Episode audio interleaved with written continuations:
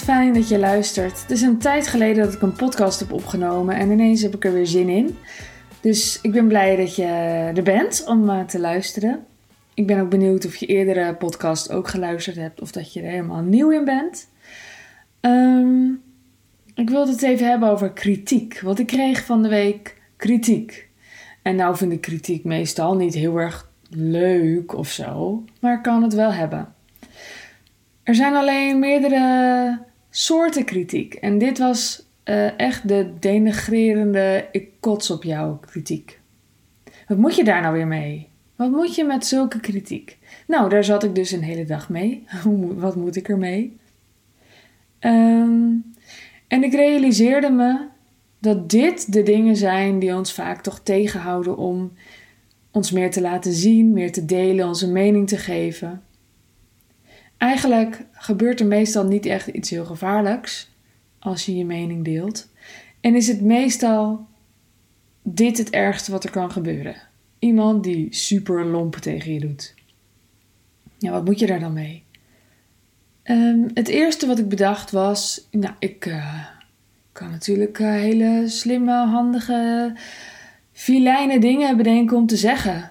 Dat kan ik prima. En ik kan zo'n gesprek dan ook duizend keer in mijn hoofd voeren. Met alle slimme en venijnige dingen die ik, uh, en filijne dingen die ik wil gaan zeggen. Maar meestal is dat toch niet het handigste om te doen. Ik realiseerde me als ik zou reageren dat het gesprek op een zuigende manier door zou gaan. Dat er geen einde aan zou komen omdat we het überhaupt niet met elkaar eens zijn. En omdat ik wist, er wordt helemaal niet naar me geluisterd. En dat is denk ik wel uh, punt 1 om uh, op te letten als je kritiek krijgt. Ten eerste, heeft diegene wel echt zin om te luisteren naar mij? Dus heeft het dan zin om te reageren? En ten tweede, is deze persoon überhaupt bezig met uh, samen ergens uitkomen of niet? Of is iemand gewoon een potje modder aan het gooien? Nou, met een potje modder gooien kun je het beste waarschijnlijk niks doen. Maar ik ben daar niet voor gemaakt. Ik snap dat het heel handig is als je gewoon niet reageert. Maar voor mij is het alsof er dan uh, een stuk bruisende energie, of bruisend, uh, kolkende energie in mij zit, uh, die ik dan niet naar buiten gooi. Voor mij is het fijn om het wel naar buiten te gooien. Het hoeft trouwens niet. Maar als je, het, als je er niks mee doet, is de kans ook groter dat het een soort van naar binnen slaat en dat het in je gaat zitten en die negatieve energie, ja, vastklijft aan je. Dus wat kun je doen? Nou, je kunt dus wel reageren en je kunt niet reageren. Daar, dat zijn wel een beetje de twee dingen. Bij niet reageren moet je erop letten, wat doe ik dan met die energie die wel in mij huist? Stop ik het weg, dan zet het zich klem. Fijner is om het dan ook echt uit je te laten stromen. Niet dus met woorden, zoals ik dat graag doe, maar op een andere manier. Door bijvoorbeeld um, echt even actief te gaan voelen en het negatieve van je af te schudden of uit je te laten stromen. Dus dan adem je diep in en dan adem je fijne gedachten in en fijne energie. En je ademt uit en dan adem je negatieve gevoelens en gedachten en kritiek uit. Licht in, zwaar uit. En dat kan heel fijn zijn, dat kan je zitten doen of liggen, dat maakt niet, niks uit. Kan heel fijn zijn om überhaupt heel vaak te doen, om elke dag misschien zo te beginnen of te eindigen.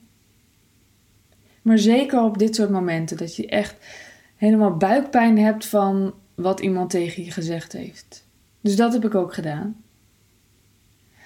Een tweede manier is om te douchen en het je voor te stellen dat je het van je af doucht. Dus dat het van je afstroomt met de druppels water.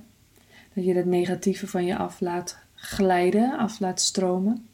Er is ook een manier om je voor te stellen dat je ingesmeerd bent met vaseline en dat het überhaupt niet eens aan je kan plakken, maar langs je heen stroomt. Van je af glijdt. En er is dus de manier om het naar buiten te gooien. En naar buiten gooien kun je op een heleboel manieren doen. Mijn eerste slimme idee was: laat ik verstandig zijn. Laat ik uh, prettig reageren. Laat ik zeggen dat ik het niet fijn vind. Of uh, inhoudelijk reageren. Maar ik wist al, inhoudelijk reageren had überhaupt geen zin.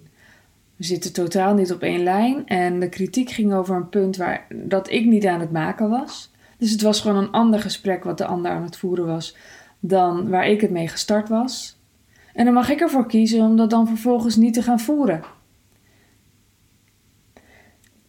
Dus ik heb ervoor gekozen om niet inhoudelijk te reageren. Sterker nog, om gewoon bits te reageren. En ik kan je vertellen, dat is soms ook gewoon heel bevrijdend. Want hoe vaak is het niet zo dat we denken dat we altijd maar lief moeten zijn? En dat we bang zijn dat andere mensen ons stom vinden. Ja, al vinden ze ons stom, je kan er toch niks tegen doen. Je hebt niet echt invloed op of iemand je lief of stom vindt. En uiteindelijk, waar, waar doe je dat dan voor? Hoe vast wil je eraan zitten dat iemand, wat iemand van je vindt? Of is het veel belangrijker voor je dat je vrij bent en dat je zelf voelt: ik ben gewoon goed genoeg met al mijn bitsigheid en mijn suffe kantjes en mijn lompigheid. En realiseer je ook dat we hiermee opgegroeid zijn, zeker als meisjes. Dat we lief zijn en behulpzaam en dat we rekening houden met een ander. En, en het kost ook wat, energie vooral, om uh, het van je af te laten schudden. Of om het van je af te schudden. Zelf doe je dat. Dat laat je niet doen. Dat doe je zelf. Maar is het dat het echt pijn doet, wat die ander zegt? Dat kan. Of is het zo, net als dat vaak bij mij is geweest, dat je dwars zit, dat je het gevoel hebt dat je je eigenlijk niet kunt uiten op de manier waarop je je zou willen uiten. Dat je niet je grenzen kunt aangeven en kunt zeggen: Wacht, ik ben er helemaal niet van gediend. Wegwezen. Ga weg. Want dat mag je zeggen, zeker als het bijvoorbeeld op jouw account is.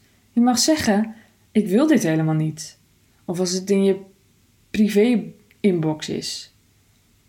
Maar dat durven we niet, want straks vindt iemand ons stom. En bij deze, de challenge voor deze week van mij. Wees eens een keer stom. Actief stom.